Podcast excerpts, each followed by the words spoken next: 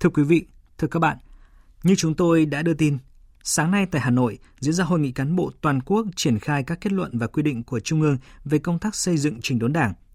Từ thực tiễn, lịch sử lãnh đạo của Đảng hơn 90 năm qua cho thấy, thắng lợi của cách mạng Việt Nam chính là thắng lợi của công tác xây dựng Đảng.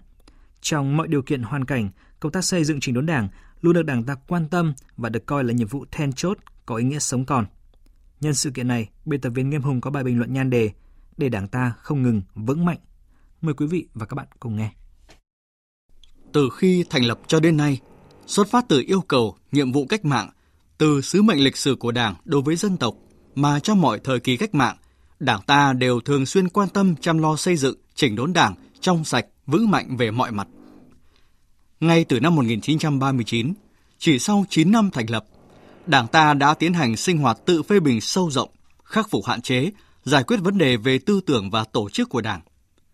Tháng 10 năm 1947, Chủ tịch Hồ Chí Minh viết tác phẩm Sửa đổi lối làm việc. Đây là tác phẩm rất quan trọng, có tính chất kinh điển về xây dựng trình đốn Đảng. Người vừa nêu lên những ưu điểm, vừa phê phán những sai lầm khuyết điểm của cán bộ đảng viên, xác định rõ 12 chuẩn mực về tư cách của Đảng chân chính cách mạng. Liên tiếp trong ba khóa gần đây, ngay sau khi kiện toàn tổ chức, nhân sự cho nhiệm kỳ mới, Đảng ta luôn dành những quan tâm đặc biệt cho công tác xây dựng chỉnh đốn Đảng. Nhiều nghị quyết quy định được Đảng ta ban hành với phương châm kết hợp giữa xây và chống. Xây là nhiệm vụ cơ bản, chiến lược lâu dài. Chống là nhiệm vụ quan trọng và cấp bách thường xuyên nhằm chỉ đạo triển khai thực hiện toàn diện, đồng bộ các mặt của công tác xây dựng Đảng, cả về chính trị, tư tưởng, đạo đức, tổ chức và cán bộ.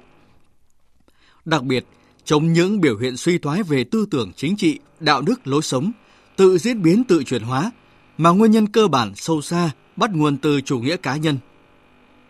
Nhiệm kỳ khóa 13, mặc dù mới chưa đầy một năm, nhưng nhiều văn bản liên quan đến công tác xây dựng trình đốn đảng cũng đã được đảng ta ban hành. Kết luận số 21 của Ban chấp hành Trung ương về đẩy mạnh xây dựng chỉnh đốn đảng và hệ thống chính trị, kiên quyết ngăn chặn, đẩy lùi, xử lý nghiêm cán bộ đảng viên suy thoái về tư tưởng, chính trị, đạo đức, lối sống, biểu hiện tự diễn biến tự chuyển hóa. Quy định số 41 của Bộ Chính trị về việc miễn nhiệm từ chức đối với cán bộ. Quy định 37 của Ban chấp hành Trung ương về những điều đảng viên không được làm với nhiều nội dung mới, phù hợp thực tiễn của công tác xây dựng đảng hiện nay. Đây là những văn bản có tầm chiến lược và ý nghĩa hết sức quan trọng, thể hiện rõ quyết tâm cao của Đảng ta trong công tác xây dựng chỉnh đốn Đảng. Cùng với ban hành văn bản quy định thì công tác xử lý vi phạm cũng được thực hiện nghiêm, không có vùng cấm, không có ngoại lệ.